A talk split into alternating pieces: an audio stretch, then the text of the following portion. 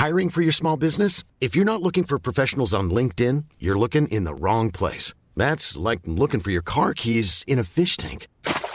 LinkedIn helps you hire professionals you can't find anywhere else, even those who aren't actively searching for a new job but might be open to the perfect role. In a given month, over 70% of LinkedIn users don't even visit other leading job sites. So start looking in the right place. With LinkedIn, you can hire professionals like a professional. Post your free job on linkedin.com slash people today.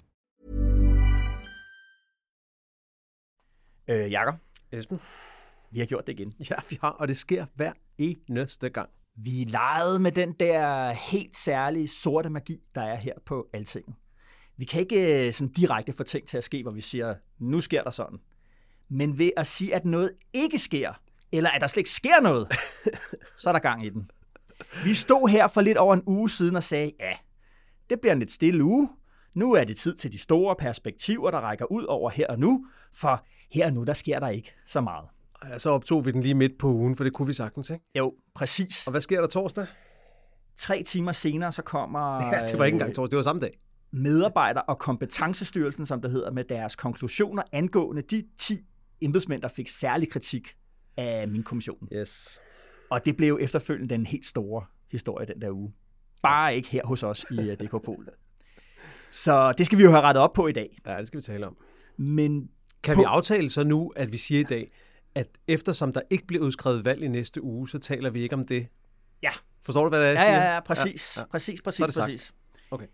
Men Mette Frederiksen reddede os jo på en vis måde, fordi i, øh, i, i, i den her uge, der har hun faktisk øh, både erkendt og ikke erkendt, at minkskandalen var en skandale, og Ja. hun har sagt øh, undskyld, og alt det der med, hvordan hun angriber øh, minksagen her fremadrettet, det synes jeg også, vi skal tale om i dag. Ja, historien har udviklet sig. Og nu vi er ved fejl og mangler, Jakob. Jeg sagde noget forkert i sidste uge. Vi talte om Venstres sløje meningsmålinger hos det institut, der hedder Voxmeter. Ja. Og det er jo rigtigt nok. De er virkelig sløje. Ja. Og så sagde jeg, at man skulle huske på, at Voxmeter har det, man kalder en positiv huseffekt, når det kommer til Venstre. Ja, og der har vi fået lidt Og øh, det feedback. Ja, men det er jo også rigtigt nok. Men det jeg så sagde, det var, at huseffekt, det er, at meningsmålingsinstitutterne, de ligesom lægger noget oveni, når de beregner de her, øh, Mm. øh, hvad det hedder, øh, hvor mange stemmer man har. Ikke? Og det er ikke rigtigt. Huseffekter betegner alene systematiske forskelle mellem meningsmålingernes, mening- meningsmålingsinstitutternes måling af partierne. Altså om det enkelte meningsmålingsinstitut systematisk ligger over under over Altså sådan, under man kan sige, hvis der, hvis der, er alle et de andre institut, målinger. hvis der er et institut, der systematisk bare placerer Venstre lidt lavere eller lidt højere end de andre, så taler man om, at det er en huseffekt for det institut. Præcis. Og ja. de forskelle, de opstår blandt andet, fordi at meningsmålingsinstitutter har forskellige måder ja. øh, og, og, og indsamle svar på. Det Ikke? kan være sådan noget med, hvor mange af deres øh, svar, der kommer fra mobiltelefon, hvor mange der kommer fra nettet, og der kan Altid. være alle mulige forskellige ting. Ja. Og det gjorde Anna Midgaard Christensen, som er analysedirektør over på Voxmeter og DK-lytter. Det er vi jo virkelig glade for. Opmærksom på på Twitter i sidste uge. Nu er det rettet. Tak for det. Så er det på plads. Og apropos Twitter, Jakob. Du var jo lige øh, forbi i sidste uge og lave sådan lidt øh, programplanlægning på egen hånd ude i plenum. ja, men det var jo fordi, det var fordi, jeg faldt over et tweet, og jeg har gået og tænkt over det der et stykke tid, og, øh, og vi også ved lidt tilbage fra at snakke om det her. Men nu, nu bliver vi nødt til det. Nu, nu bliver vi nødt til at snakke lidt om det. Vi kom lige henskinnet igennem den der ret farlige debat om identitetspolitik ja. og Vogue og alt det der. Og nu tænker jeg, nu skal vi fortsætte med at tale om Præcis. Om køn og politik. kvinder i politik, ja. om kvinder møder en hårdere, billigere og mere under lavmålet kritik end deres mandlige kolleger. Ja. Og det var der i den grad opbakning til derude, Ja, at det, det må skulle man vi. sige. Altså, både og. Altså, det, polariseringen trådte jo i kraft straks. Altså, på tre måder. Der var, der var alle dem, der klappede i hænderne og sagde, endelig, det var på tide. Ja. Så var der Mads Brygger, der straks sagde, at det var godt nok modigt at skrive ja, sådan noget her på Twitter. Jo. Ha, ha, ha. Ja. Sarkasmen drev ned af hans tweet. Og så var der den tredje reaktion, som var for eksempel øh, Feminas fremragende chefredaktør, som skrev, ja, ja, det skal I så stå to mænd og diskutere. Hvad med at tage med nogle kvinder med ind i debatten, som Ja. jo også var et, øh, Helt var et legitimt, helt øh, legitimt slag ja. under bæltestedet. Jo, sige. bestemt. Men øh, det skal vi jo simpelthen også ind i i dag. Det spørgsmål skal vi. der, det er ikke for at sætte øh, to streger under og konkludere nødvendigvis, men vi skal tale om det. Ja, det skal vi. Det er på ordrelisten øh, i dag, Jacob. Men, men hvad, så med, øh, hvad så med finansloven? Jamen, ved du hvad, jeg tænker om det der med finanslov og økonomi og inflation, hvad det hedder, vores, øh, vores økonomidirektør, han spørger tit om det. Altså, du ved, politikerne bruger penge og penge. Han er jo vant til at sidde ja. og tælle op ind og ud og sige, altså, hvordan kan der blive ved med at være ja. penge? Og... Han har simpelthen et fundamentalt ja. problem, og han er jo ikke den eneste. Han har et fundamentalt problem med at forstå det der 2030-plans cirkus, det der med, hvor du vil at fremskrive noget rådrum simpelthen kan opfinde ja. nogle penge i dag. Ja. Altså, den tror jeg godt, han kunne tænke sig at føre ind i altingets kasse. Og det er jo faktisk også lidt den der, en, en form for magi, apropos mm. magi. Hvad er mm. det handler om? Så jeg synes, at vi næste uge, så samler vi op, både på finanslov og hele det her spørgsmål om økonomi, hvad udsigterne er, både på inflation og på energikrise, ligesom siger, hvad er det egentlig for en, hvad er det for en vinter, vi er på vej? Ja. ind i, hvad er det for en politisk situation, vi er på vej øh, ind i. Ikke? Så yes. jeg, jeg prøver at se, om vi kan få noget, noget økonomisk ekspertise med herind. Fedt. Kan vi sige det? Fedt. Jakob, skal vi gå ud i den lagerhal, der er dansk politik, og få sendt pakken afsted til lytterne? Det gør vi.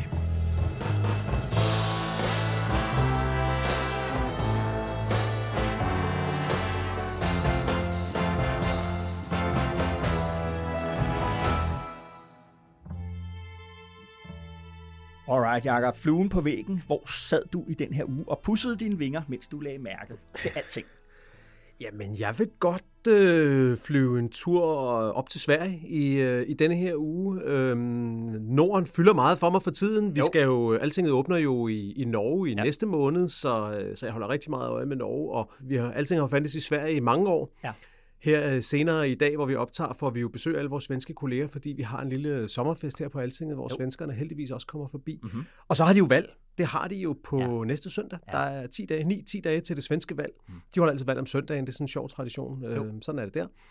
Og, øh, og, og det synes jeg bare, altså, der er så mange ting, men, men et sted, jeg virkelig godt vil være flue på væggen der, det er selvfølgelig inde i kontoret hos øh, den borgerlige spidskandidat, eller det, det, det, det er han i hvert fald indtil nu. Ja. Det er jo Ulf Christensen, ja. som er leder af det parti, der hedder Moderaterne, som er det store svenske borgerlige parti, sådan et klassisk konservativt parti. Mm.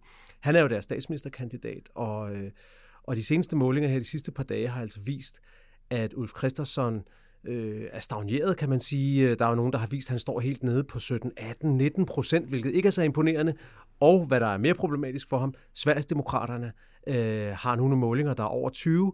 så vi er altså muligvis på vej ud i en situation i Sverige, hvor at de lander der, hvor, øh, hvor øh, det borgerlige Danmark landede i 2015 ja. med øh, Sverigesdemokraterne, der er større ja. end Moderaterne, ligesom Dansk Folkeparti blev, blev større end Venstre. Ja. Og øh, hvis man lytter til svenske podcast og sådan noget, så, så snakker de faktisk også øh, om, om Danmark i den sammenhæng, fordi Danske de kan tilstand. sagtens se parallelt. Jeg har faktisk et, et lille bitte klip, jeg, jeg godt vil spille øh, for dig. Ja.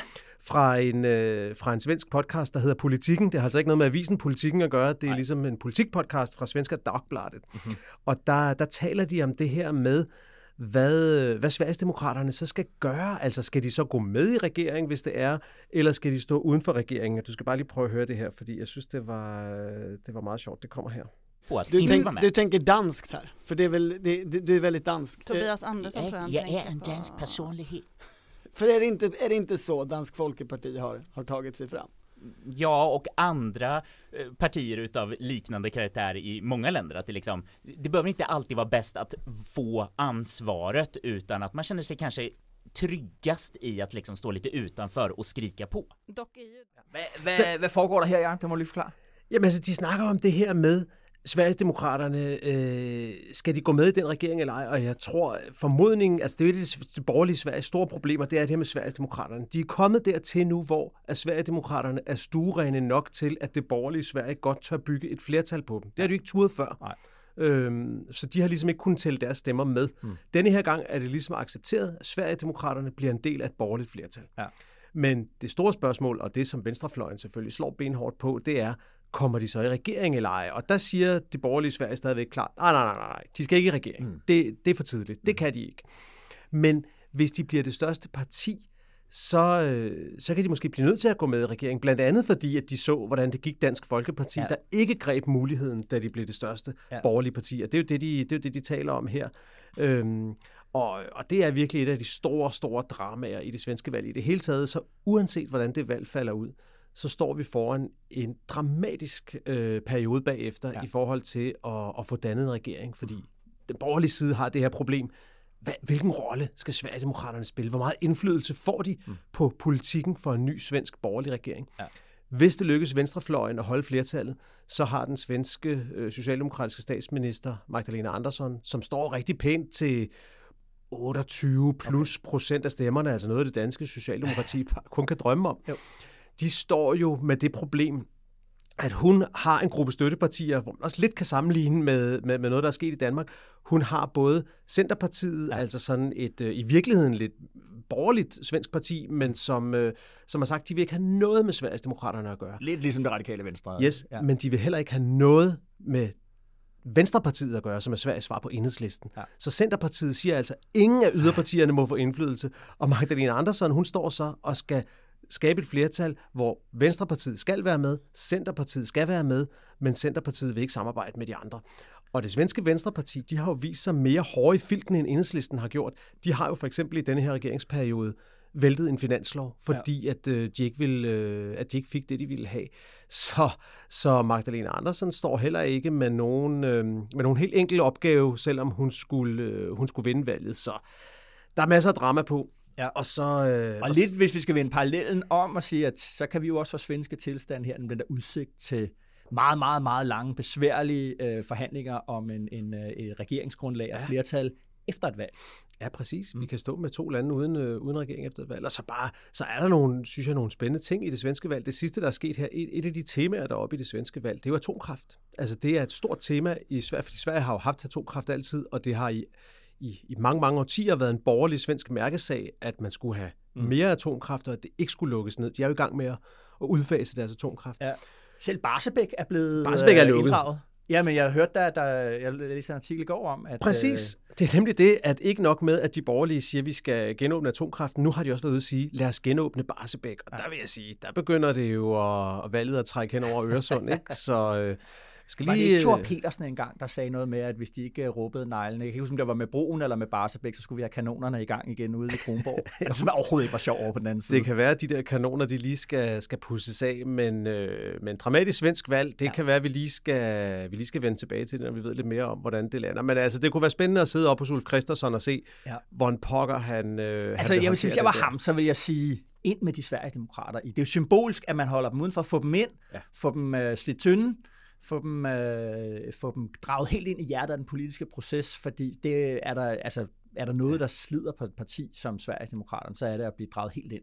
Og, og de, de trænger måske til at, at få magten, ikke også fordi, eller få en del i magten, fordi at øh, de andre partier også er relativt utroværdige på nogle af de ting, som er de store problemer i Sverige. Altså en af tingene, der også virkelig fylder noget i den svenske valgkamp, det er jo hele det her bandekonflikter ja, ja. og, og Som er kæmpe af. kriminalitetsret. Det er Ja. stukket af. Ja. Og hvor jo hverken øh, Moderaterne, som øh, også har siddet på regeringsmagten inden for de sidste par årtier, eller Socialdemokraterne, rigtig har nogle troværdige svar. Altså, de har alle sammen sagt, nu skruer vi op for straffene og sådan noget. Jo. Men det er jo Sverigesdemokraterne, der mere troværdigt kan sige, prøv at se, det der, det har vi advaret om i overvis, så måske er det, er det, vil det være godt for Sverige, at de fik, øh, fik lov til at være med til at løse det. Det er jeg enig. Hmm. Hvad det hedder, jeg har jo slet ikke forladt den væg, jeg sad på sidst. Nå, hvor, øh, hvor vil du godt Jamen, være? jeg er stadig oppe hos Venstre. Fordi i tirsdags, der landede Opinionstal, det er dem, der laver meningsmålinger for os og for Danmarks Radio, og de viser nøjagtigt det samme som den der voksmetermåling. Altså Venstre med 11 procent, og der skal man huske på, apropos huseffekt, at Opinions er væsentligt mindre for Venstre end voksmeters.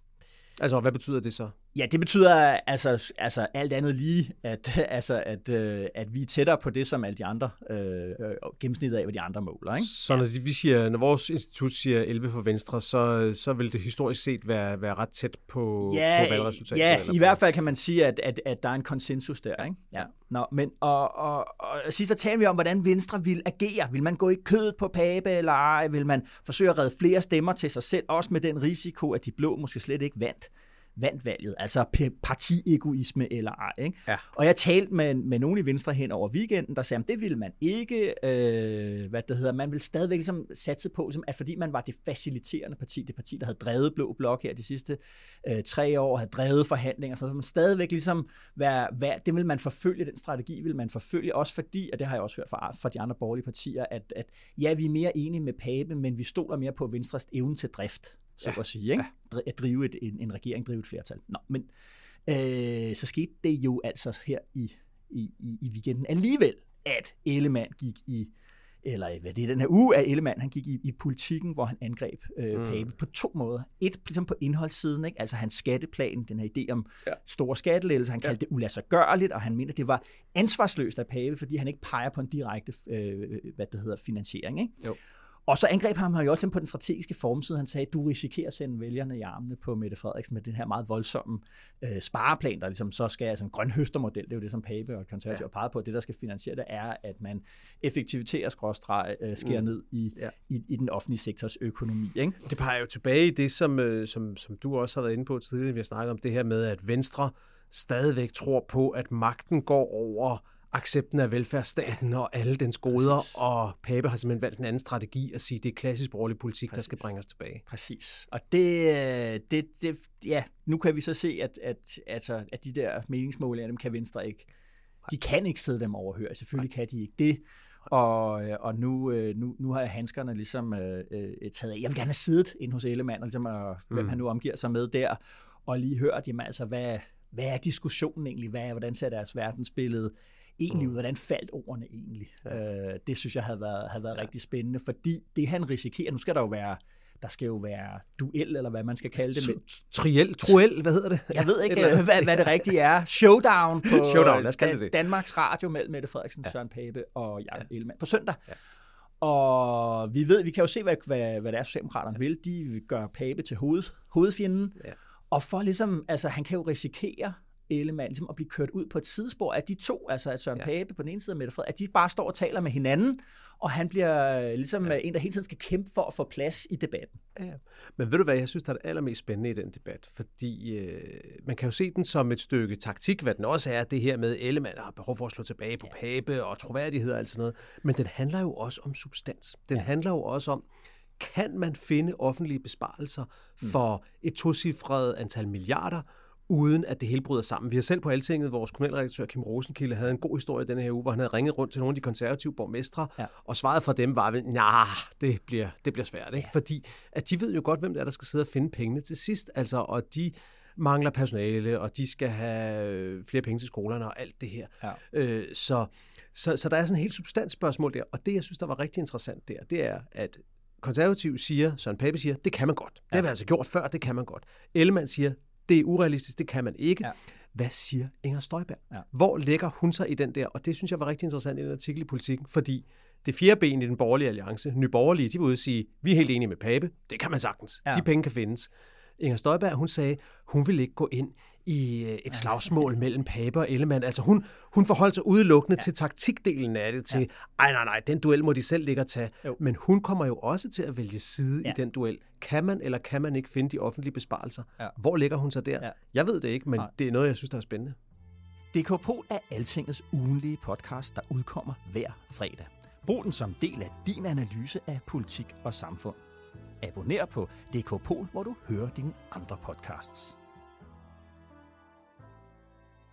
Okay, ja, i onsdags der kom den såkaldte ansættelsesretlige opfølgning på Mink-kommissionen. Rigspolitichefen og Henrik Stusgaard, departementchef i Miljøministeriet dengang under, under Mink-sagen i Fødevareministeriet, de blev hjemsendt og venter på sådan en ja, vel en form for sådan en uh, uh, retssagslignende proces, hvor det endelige ansvar og hvad deres, uh, hvad skal man sige, hvad, hvad sanktionen for det skal, skal være, det skal afgøres der. Alle andre, inklusiv Barbara Bertelsen og Justitsministeriets departementchef Johan Ligard, de slipper med forskellige grader sådan, af skriftlige mm. advarsler. Mm.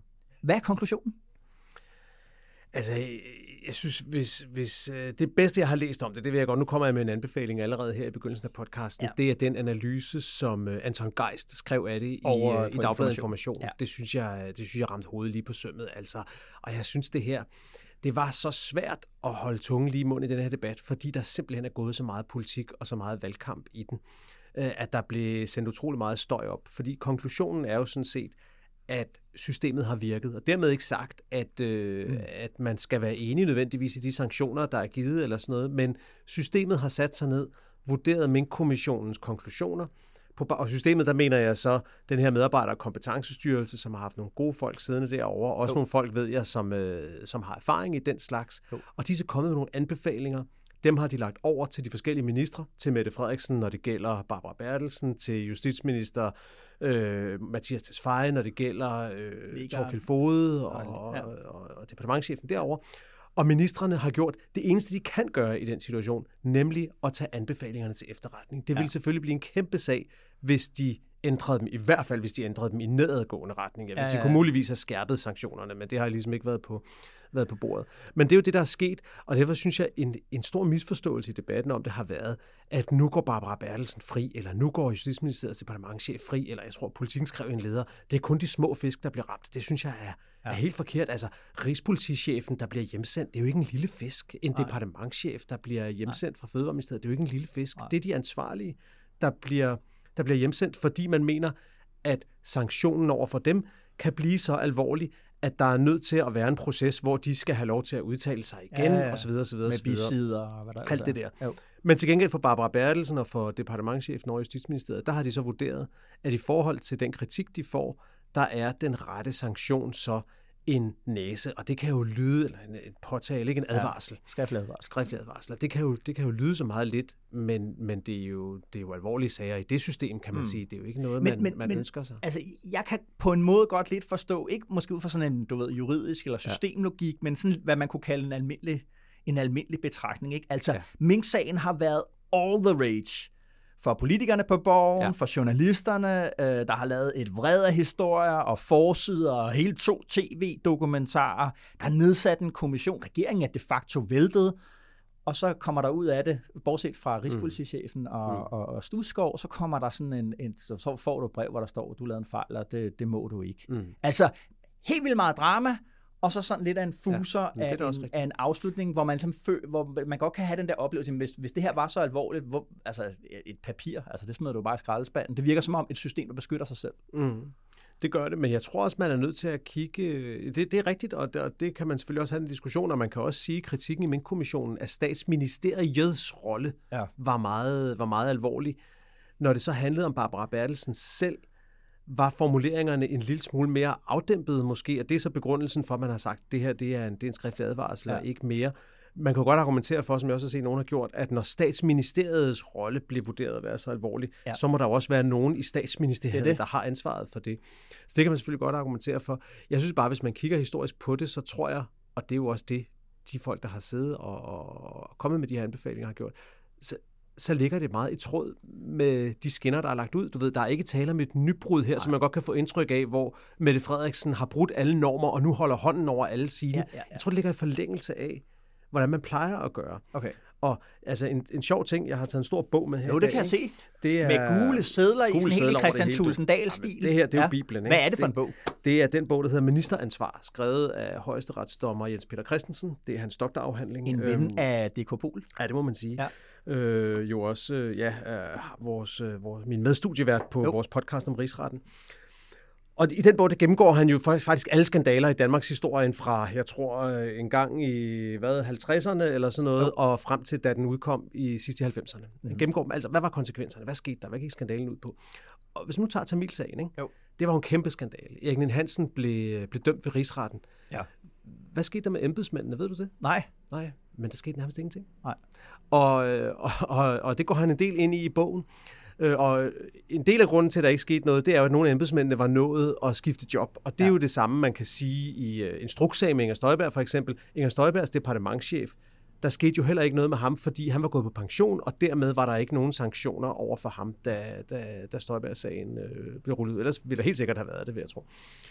Men i Tamilsagen, der gjorde Justitsministeriet dengang noget, noget meget smart. Der sagde de, at øh, det, som ikke var blevet hævet ind i rigsretten, altså alle de fejl og forsømmelser, som var blevet blotlagt i Tamilsagen, men Jo. som ikke var blevet en del af rigsretssagen mod Erik Hansen, når de nu ikke var blevet var blevet rejst over for politikerne, så kunne man heller ikke rejse dem over for embedsmændene. Aha. Og derfor måtte man pille det ud af den tjenestlige undersøgelse. Aha. Og det gjorde man så. Jo. Og derfor, øh, altså, vildledning af Folketinget, forkerte svar til ombudsmanden, alle mulige ting, der var foregået, og som klart og tydeligt stod i Tamil-rapporten, Ja. det fik ingen konsekvenser Nej. for de embedsmænd, der havde gjort det, fordi at det var ikke med i rigsretssagen, så pillede man det heller ikke med der.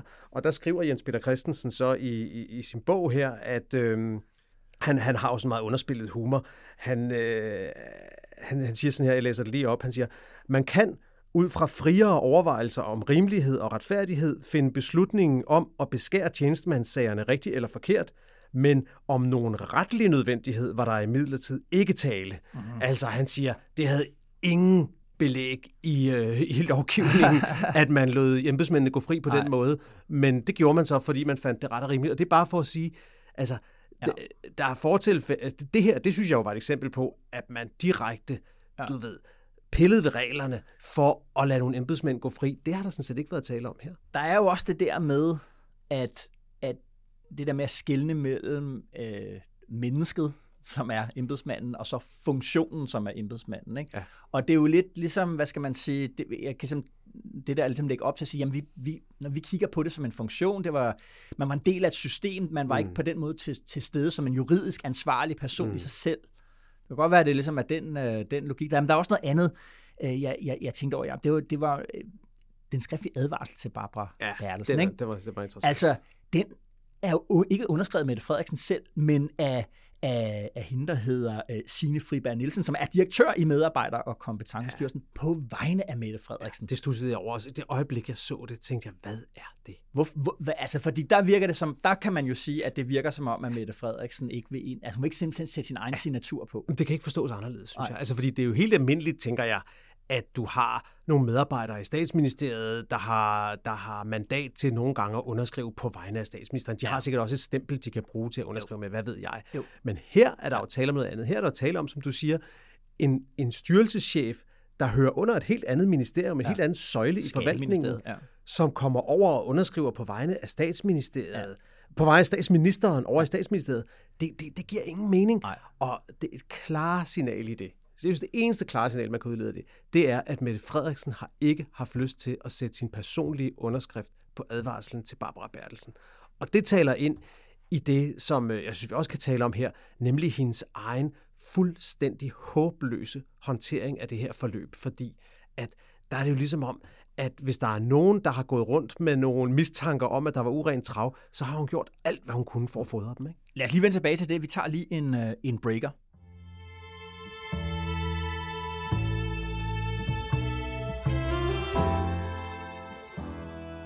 Ja, altså, Jakob, som du også siger, øh, det der med Mette Frederiksens måde at håndtere den her sag på, i det hele taget, men måske specielt her i den sidste øh, halvanden, halvanden uge, der kan man sige, at øh, altså, uanset hvad politisk set, så stopper den her sag ikke, heller ikke med, mm. med, med de her, øh, hvad det hedder, med, med de her skriftlige advarsler og hjemsendelser. Øh, og ikke bare fordi oppositionen nu kan fastholde det der spor, der handler om magtfuldkommenhed, men fordi, som du sagde før, Mette Frederiksen i den grad ligesom bidrager til at, at, ja, at holde liv i den. Prøv lige at høre her.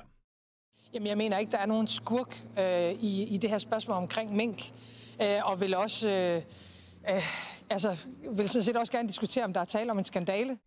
Ja, jeg hun vil gerne diskutere, om det overhovedet har været en skandale. Ja.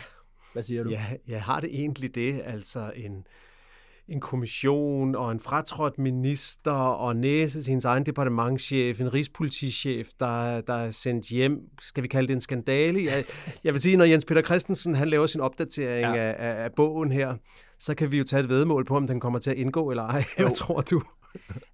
Jamen, altså, vi, sidste gang, ikke, der talte vi om det der forhold mellem om, om spin og om politikerne mener det, ja. de, det de siger. Ikke? Ja. Øh, og jeg mener bare, hvis du og jeg var spindoktorer i den her proces ja. over for Mette Frederiksen, der har vi sagt... Godt forbedt. Ja, ja. Det er bedst, hvis du siger undskyld, du ja. tager den på dig, står en dag eller to igennem med kritik, ja. Ja. og så kommer du videre, og så kan du tale om alt det politik, du ja. i virkeligheden øh, er kommet for. Ikke? Jo. Og vi havde sagt, det du i hvert fald ikke skal gøre, det er, at du skal ikke gå ud og diskutere med en ret velbegrundet public perception af, at det her er en skandale. Du lyder nu som en, der ikke vil tage ansvar. Øh, og hvad der er måske endnu farligere, det er, at du er på vej til at blive grinagtig. Altså, det er at, ja. du er ved at blive en vits. Ja. Altså lidt ligesom det der Helle Thorning sagde, der kommer en god løsning i morgen om betalingsringen, ja. og så kom ja. den ikke. Der var faktisk ja. på Twitter, så er nogen, der var i gang med det der med, jeg vil gerne have lov til at diskutere et eller andet fuldstændig ja, obvious. Der var, der, var, der var billeder af, af Socialdemokraternes valgbus, som jo allerede er ude, selvom valgkampen ikke er udskrevet, så kører de jo rundt i en valgbus med Mette Frederiksen på, og ja, deres slogan. Ja, ja, ja, ja. Og der var, var det Ole Birk Olsen, der lavede et sjovt tweet, ja. hvor han skrev, øh, jeg vil godt diskutere, om det her overhovedet er en valgbus. Præcis. Og det ved jeg fra, fra flere af de ministre, der sidder nu, at det der med, at der kom en god løsning i morgen, så blev det sådan en folkelig vinding. Man alle rendte rundt og sagde det, hver gang der var gået et eller Der kommer ja. en god løsning i morgen. Det var næsten det værste for dem. Ja. Det var, at det der med, at man, at man blev en Ja. Ikke? Det går ikke. Nå.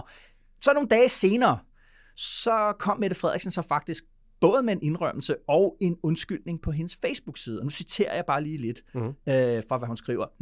Citat start. Når en minister går af, der i gang sættes en kommissionsundersøgelse, og regeringen får kritik, er det så en skandale?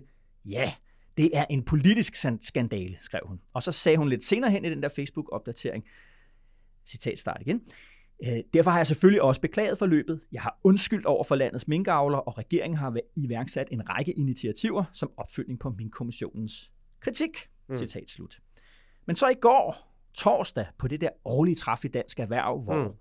hvor både Mette Frederiksen holdt tale, og Søren Pape Poulsen holdt en tale, og Dansk Jacob... Industri, tror jeg det var. Var det ikke det? Eller var Nej, det, det er Dansk, det er Dansk Undskyld. Erhverv. Ja. Okay. Øh, og Jacob Ellemann, han holdt også tale. Der sagde hun sådan her. Jeg er, som I ved, oprigtigt ked af, at der er blevet begået fejl. Fejl, vi har beklaget, og som vi har undskyldt direkte over for landets minkavlere. Men jeg står ved, at beslutningen var den rigtige. Og jeg bilder mig ind, at enhver ansvarlig regering, uanset om den er blå eller rød, vil have gjort det samme. At være statsminister i et land, det er at have mod til at tage ansvar, ikke mindst når det er svært. Alright, Jacob. Mette Frederiksen, hun ved, at de borgerlige har og fortsat vil prøve at gøre Mink-sagen til et skarpt våben, der kan smide hende på porten som statsminister. Og det er jo også Mink-sagen, og det er hendes ageren, særligt vedrørende sms'erne, mm. der overhovedet har gjort, at det er tæt løb. Ja, det er her, det er det, der overhovedet gjort, at vi står i den her valgkamp. Ikke?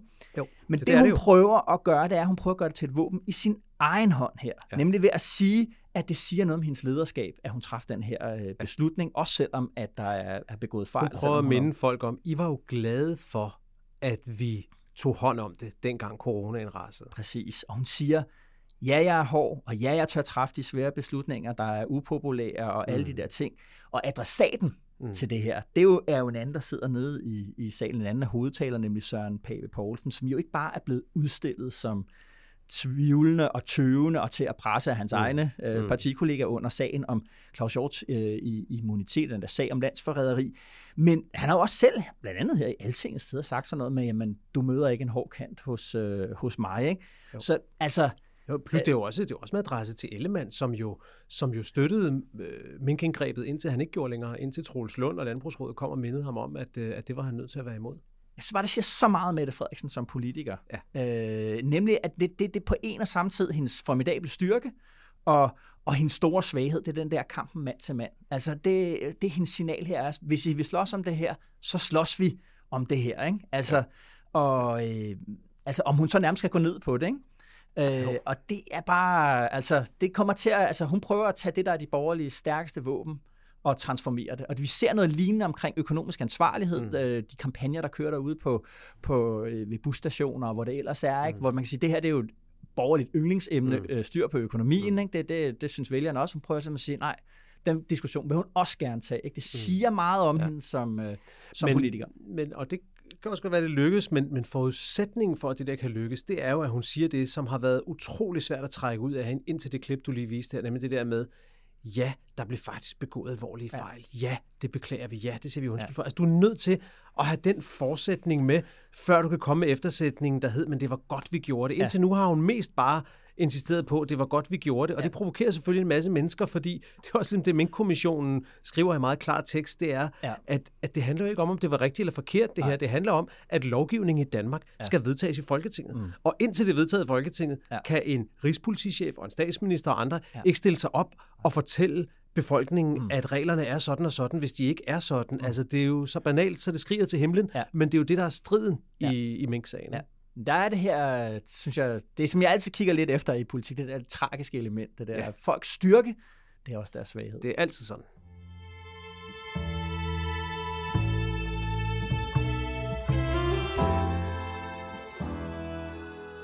Okay, ja, så skal vi til det. For i kølvandet på en meget øh, omtalt video af den finske statsminister Sanna Marin, øh, dansende med sine venner til en fest, og en meget omtalt og diskuteret omtale af omtalen af Sanna Marin, ja, så eksploderede debatten om, hvorvidt der er andre og snævre regler for kvinder i politik, andre og højere standarder, end der er for mænd. Ja. Og der, Jacob, der retweeter du Ken Hansen, øh, tidligere fodboldnommer, som lægger et opslag op fra The Guardian, som sammenligner Boris Johnson, som notorisk har levet sammen med mange kærester, han har været utro og fået børn uden for ægteskab osv.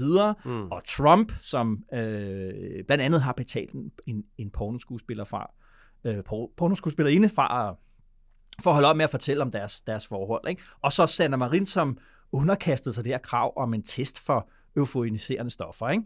Pointen, mandlige politikere slipper afsted med alt muligt, mens de kvindelige dømmes for stort set ingenting. Ja. Forskelsbehandling og uligestilling i politik, hvad, hvad er din konklusion? Jamen, jeg ved ikke, du ved.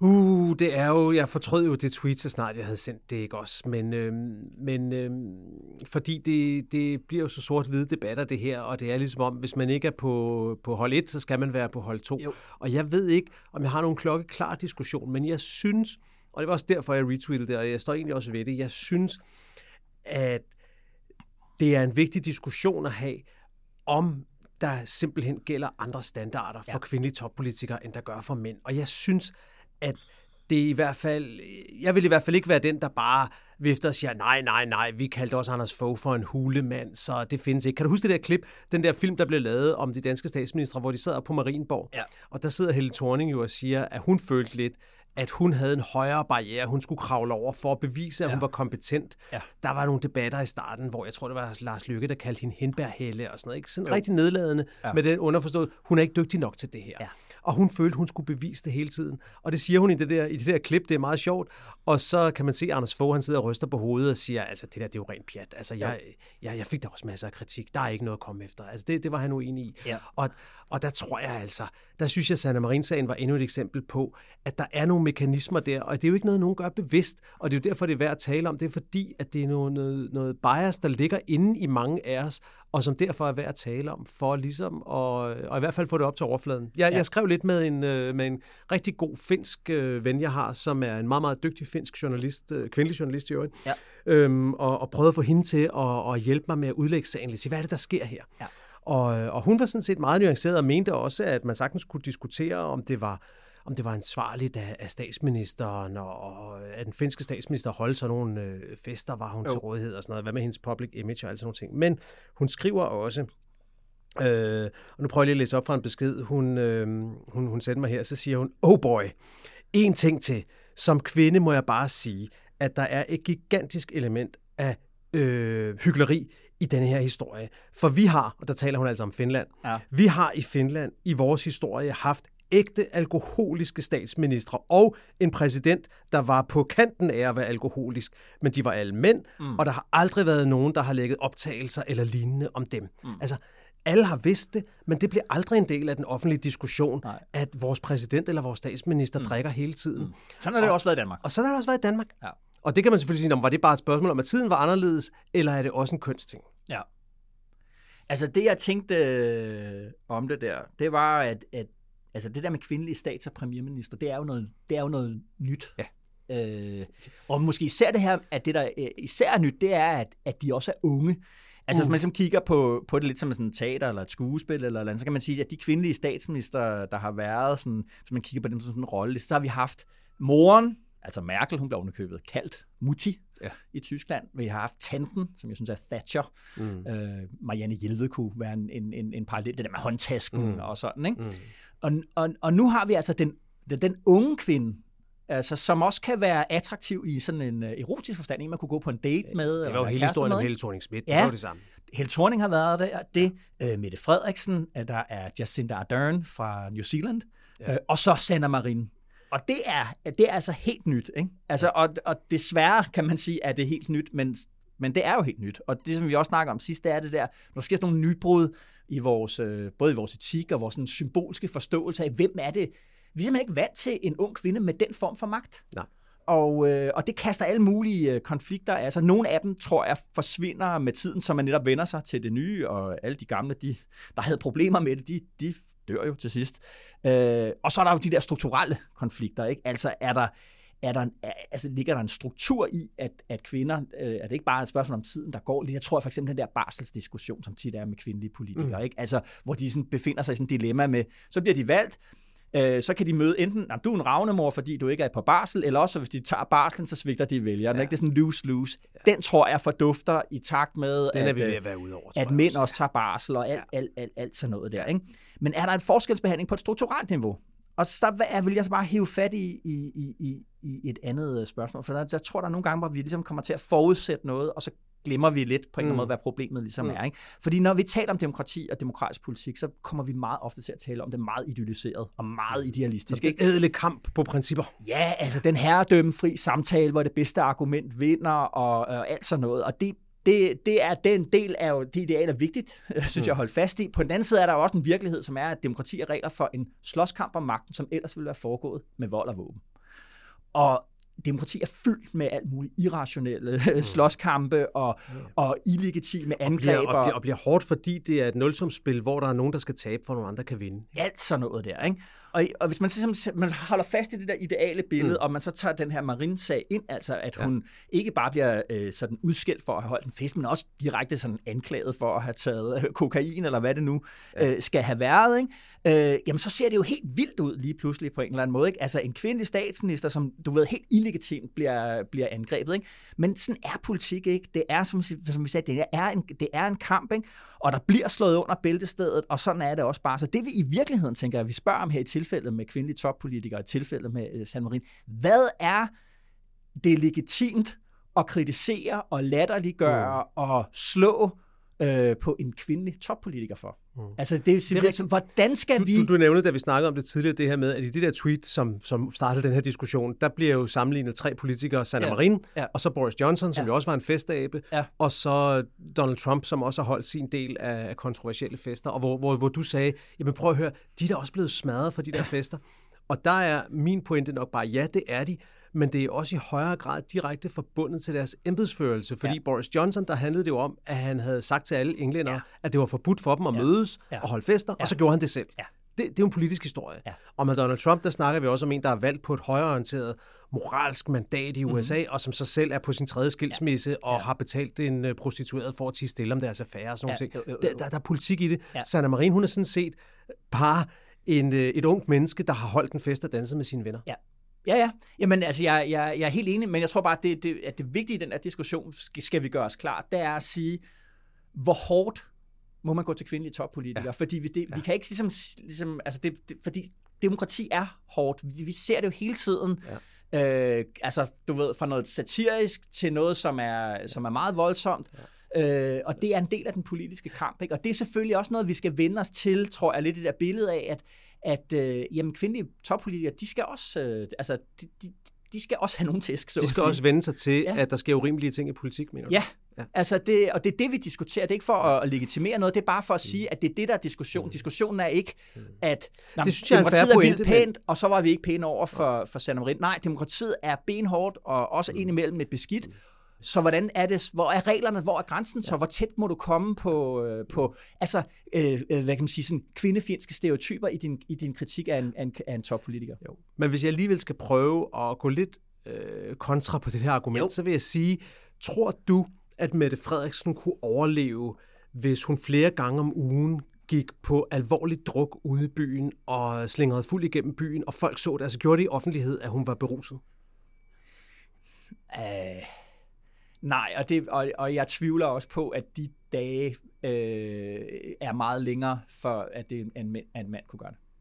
Det tror jeg. Men altså, vi ved jo i Danmark, altså det der er reglen for, for at skrive om det og kritisere det øh, i journalistik, det er, så længe man ikke kan påvise, at folk har klaret deres arbejde dårligere, øh, så holder vi det udenfor. Altså, der, og det har man... Men det er jo ligesom det, der Ja. har været, det, det, det, der står tilbage i Sanna Marin-sagen, ja. synes jeg, det er, det er det eneste, der står tilbage i den sag, for det har jo vist sig alt det med narko, det var noget, nogle, øh, nogle øh, ekstreme websites havde fundet på, Ja. det var der ikke noget om, Ja. og alle glemte at faktatjekke det og sådan noget. Ja. Det, der står tilbage, det er, om hun ligesom var var, øh, var, var ude af stand til at udføre sin funktion, hvis der skulle blive indkaldt et ja. hastemøde ja. i det finske sikkerhedsråd, Ja. fordi hun gik og, og festede og, og, og, og dansede til noget musik. Måske havde hun drukket lidt, hvad ved Ja. jeg. Så, så det er det, der står tilbage. Ja.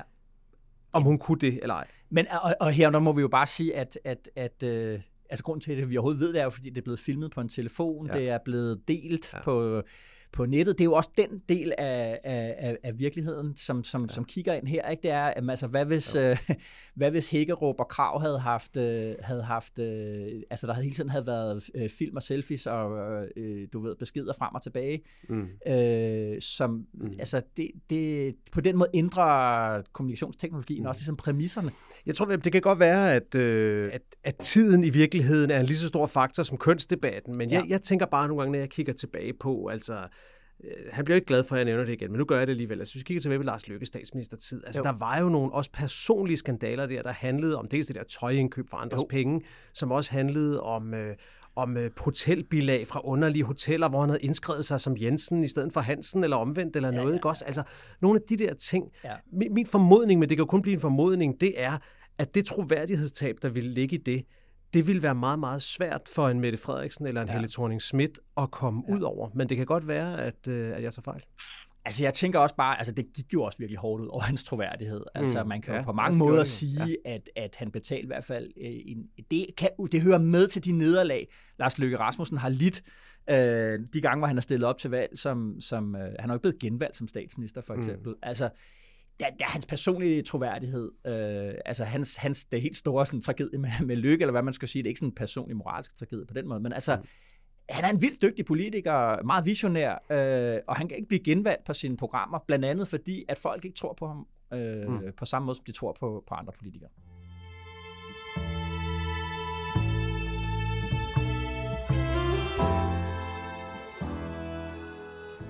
Alright, Jacob. Vi, øh, vi kom i mål alligevel. Det er ligesom om, det er gået hurtigt i dag, synes jeg, eller hvad? Er det det? Er det ikke det? Det ved jeg ikke. Nå.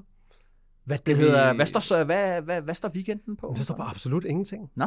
For en gang skyld, jeg har Nå? simpelthen haft en vanvittig august, og nu skal vi endelig have en weekend, hvor der ikke rigtig skal ske noget. Det er, det er skønt. Måske mm. øh, læse lidt i et, øh, i et par gode bøger, og øh, ja, gå to lidt rundt i min kolonihave. Anbefalinger, ja.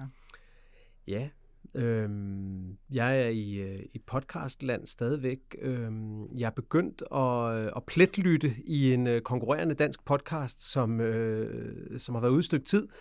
Det er Simon Emil Amnesbøl, den øh, afgående folketingspolitiker, som jo er ved at begynde Øh, han ryger ud af, af Folketinget, han stiller ikke op igen, mm. og han er jo så ved at begynde at skabe sig en, øh, en ny karriere. Noget af det, han har gjort, det er, at han har, han har lavet en podcast-serie over på 24-7, ja. tror jeg, som hedder jo. Ministertid. Ja. Og hvor han simpelthen har det koncept, at han øh, taler med alle nulevende ministre i Danmark, altså også dem, der har været ministre. Så der er, jeg kan ikke huske, hvad der var, 130 eller 150 eller sådan noget mennesker i Danmark, jo. som har været ministre på et tidspunkt. Ja. Og så interviewer han dem og spørger, om deres ministertid. Ja. Hvordan var det? Hvad skete der? Hvad ja. gjorde du? Hvad var det bedste? Hvad var det værste? Hvad fortryder du? Ja. Godt koncept. Godt koncept, det jo. er det altså. Det er godt tænkt.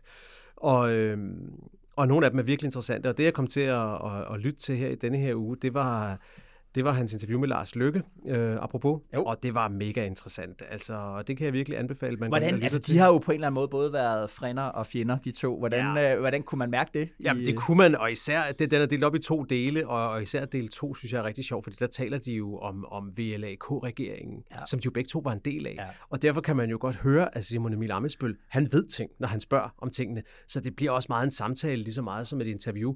Og der er nogle, der er nogle ret pussy øjeblikke, hvor han også, øh, hvor han også ligesom må, må anfægte, når Lykke siger noget. Han spørger på et ja. tidspunkt, han spørger på et tidspunkt øh, Lars Lykke siger, hvad, har du nogensinde været ude for, at der er nogen, der har sagt nej til at blive minister i din regering? Og så siger Lars Lykke sådan meget håndfast, nej, det har jeg aldrig prøvet. Det har jeg aldrig prøvet. Ja. Og så siger Simon Emil, ah, men... Ja. Og det er så faktisk fordi, at, øh, at Søren Gade tidligere har været forbi podcasten øh, Ministertid og har fortalt, at han, at han sagde nej. Ja. Og det er ret sjovt at høre, hvordan Lykke vikler sig ud af det. Det er sådan noget med, nå ja, nå ja, men, jo, jo. Men, men jeg har aldrig siddet med den endelige liste og oplevet, at nogen sagde nej. Og sådan okay. noget. Det er ret ja. sjovt. Men, men så er der også bare nogle, nogle virkelig sjove betragtninger om, hvad det var, der skete i den regering. Og meget åbenhjertige, synes jeg. Altså, det er jo en del af, af kvaliteten ved den podcast, at ja. det lykkes faktisk Simon Emil at få opbygget den tillid, der gør, at nogle af politikerne fortæller ret åbenhjertigt om deres overvejelser, om hvad der gik godt og hvad der gik skidt. Og det må man sige også til Lars Lykkes Ros. Det gør han, det gør han også der. Og så er der selvfølgelig altid et, et gusten overlæg, der handler om den politiske karriere, han er ved at, han er Ja, ved ja. at etablere nu. Jo. Men, men det, er, øh, det er rigtig spændende. Og det var, en, det var en podcast, som også kom lidt i, øh, i medierne i denne her uge, fordi interviewet med Ben Benson gik lidt viralt.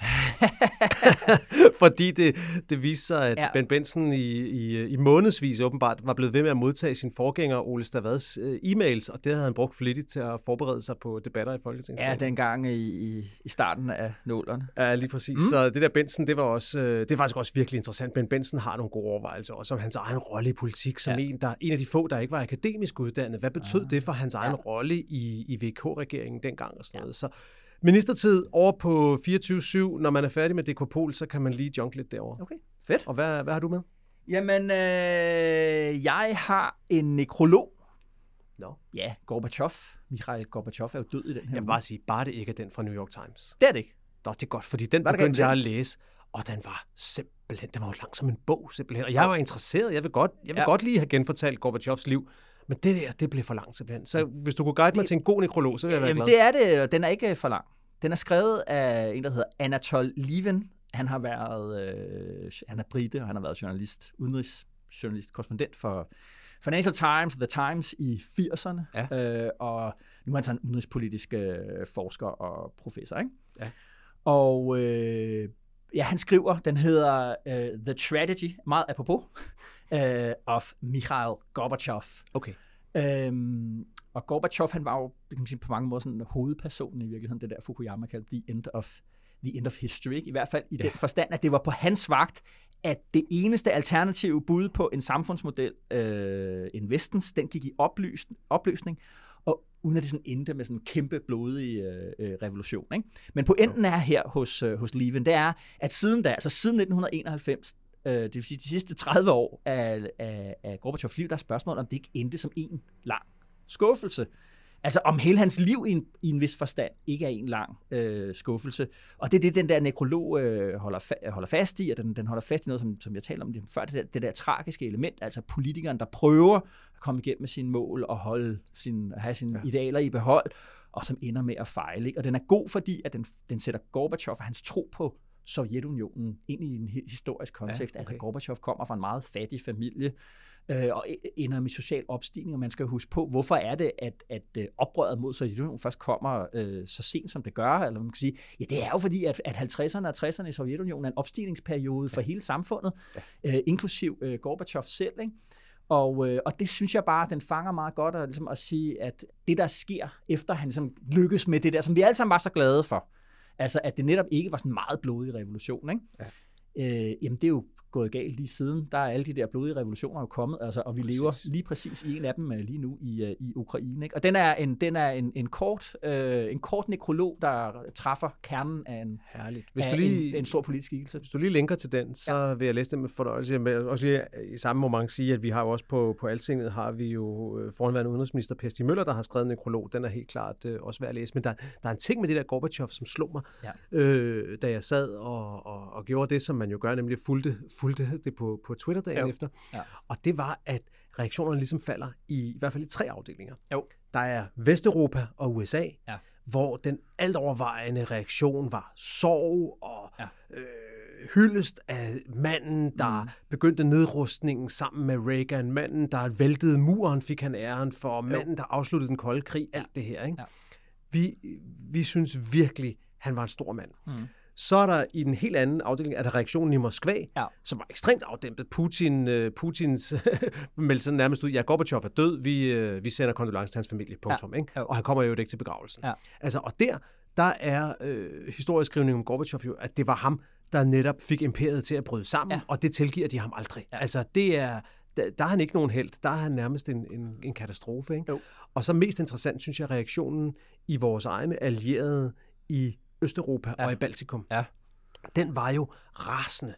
Ja. Og især rasende på de vestlige reaktioner, fordi de sagde, prøv at høre, nu hylder I alle sammen Gorbachev. Har I glemt, at ja. det faktisk var ham, der sendte tanks ind i Tbilisi, mm. tanks ind i Riga, tanks ja. ind i Vilnius, ja. og slog mennesker ihjel ja. i forsøg på at opretholde Sovjetunionen, mm. indtil han så gav op. Ja. Og øh, det er jo... Øh, det er jo virkelig sjovt at se, hvordan vi inden for EU og inden for NATO Ja. ja. har så forskellig opfattelse af det, hvor vi i den gamle del af EU og NATO i Vesten godt kan lide at se ham som helten, der, øh, der, der Ja, skabte friheden, præcis. men at de lande, der blev frigjort, der ser de ham mere som en russer blandt mange, Ja. der hele tiden havde instinktet til undertrykkelse, indtil ja. han ikke kunne klare den længere. Ja. Men det er jo, og det er jo noget af det der, som Ivan Krastev har skrevet så meget om, ikke? Altså, at, at vi har jo den der forståelse, netop som du sagde, af, af, af Gorbachev som en, der sidder på et imperium, der går i opløsning. Og det har man jo både i England og, og, og i Frankrig øh, øh, oplevet, altså hvor hissigt ja. det kan gå for sig, når det sker. Øh, og så har du de postkoloniale øh, hvad det hedder, nationer, som, som, øh, som øh, ja, det kan godt være, at han var den sidste undertrykker, men jo stadigvæk en, en, en undertrykker, øh, ikke, ja. ikke desto mindre. Og, og, og, og den her, øh, hvad det hedder, min nekrolog, der er sådan helt eller den nekrolog, jeg anbefaler, øh, hvad det hedder, er, at den er helt klart på den første side, hvor der er en realpolitisk vurdering af, der siger, ja, ja, øh, altså, det, der var blodsudgivelser, det var bare meget lidt i forhold til, hvad man kunne, kunne frygte, og Det som kunne være efter meget værre, tiden ja. jo har vist, Ja. at der var det der, ikke? At det, det, jeg tror, jeg talte om for nogle gange siden, det der, ja, det var the end of history, men det var også en begyndelse på en ny historie, og al nybegyndelse af historie, øh, politisk, ny, ny, nypolitisk historie, det er vold. Ja. Og det er den vold, vi jo ser lige nu. Så man kan sige, altså det er nationale fortællinger, der glider ind i, i, i sådan nogle verdensfortællinger også. Ikke?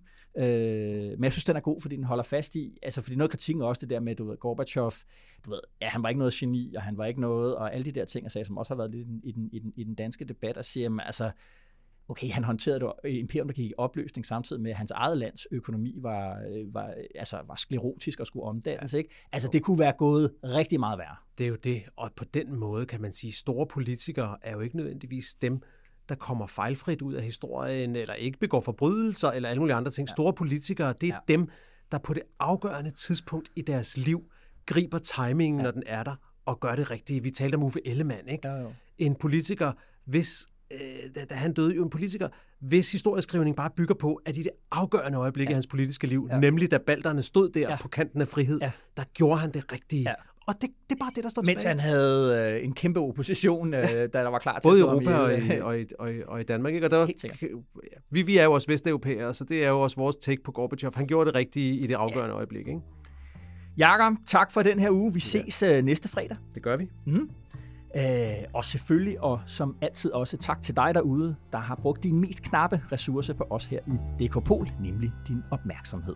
Den og det sætter vi uendelig meget pris på. Mit navn er Esben Schøring, og vi høres ved. God vind og god weekend.